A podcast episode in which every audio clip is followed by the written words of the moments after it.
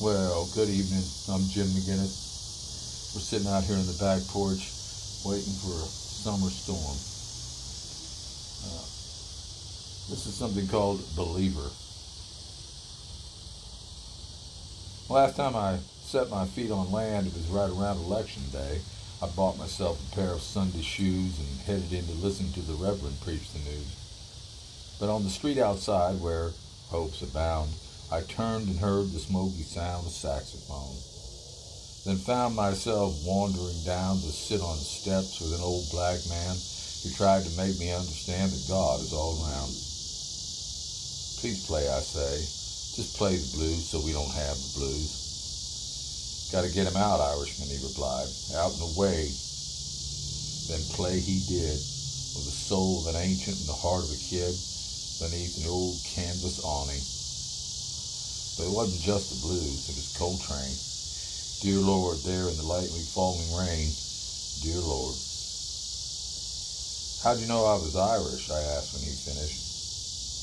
He laughed and pointed to the shamrock hanging from my neck, and that pink skin of yours gave it away. What have you been doing on that boat of yours?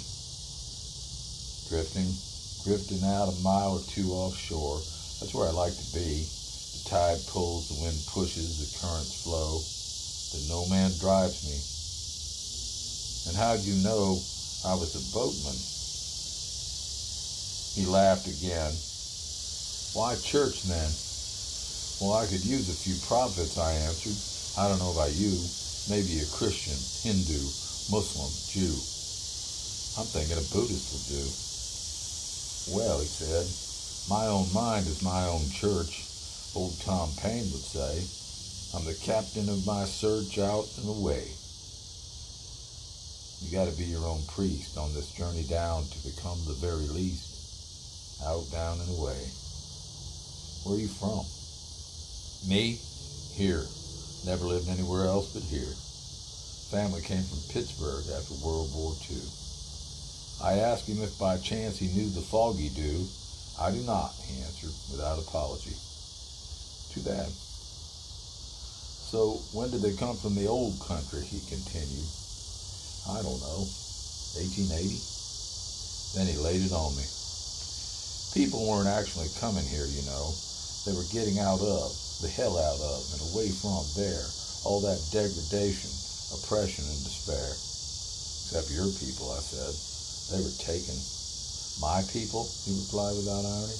My kinfolk were runaways. That's all I know fleeing to the Everglades, adopted by the Seminole and other renegades, including a few Irishmen. They moved to the islands, away from Crow, then back here when I was born, 70 years ago or so. Wasn't much better then. Yeah, that's the way it is all over, he answered. But here in this place lives an idea. Any man or woman free from all the brimstone rants can take their liberty at second glance. Disenthralled, as Lincoln said, free in great wide open space. Each can find a sovereign grace. Then he played some more. This time it was wise one, I believe.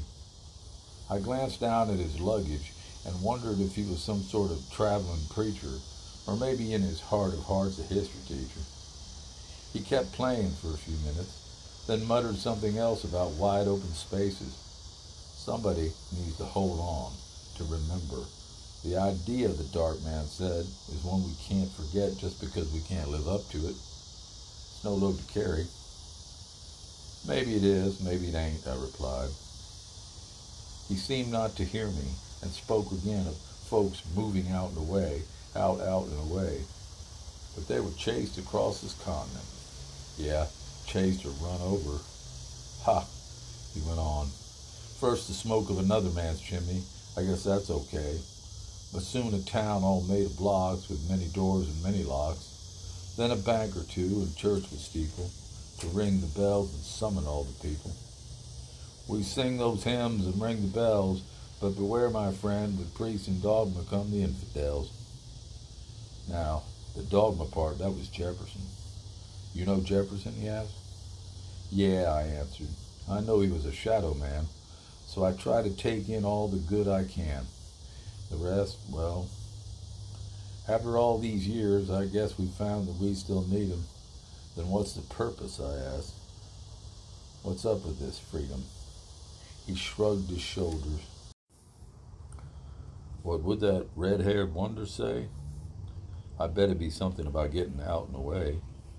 It's a gift, you know. We're obliged, not just allowed, to cut a path uncharted, to live a life unbowed. Whew, I said. I think you've been reading my mail. Then I stood up slowly from the steps, holding on to the rusty rail. The sky lightened and a breeze blew, taking with it all the rain. I was heartened by his lesson. Strange how small rebellions keep us sane. He played, then stopped again. I thanked him for helping ease my American blues. Where are you going, Irishman, in those shiny Sunday shoes? I looked up at clearing skies, then over at his old smiling eyes. I might find a ball game or head over to the library. He said, Angels live in libraries. Last time I went, I had to step over one sleeping in the doorway.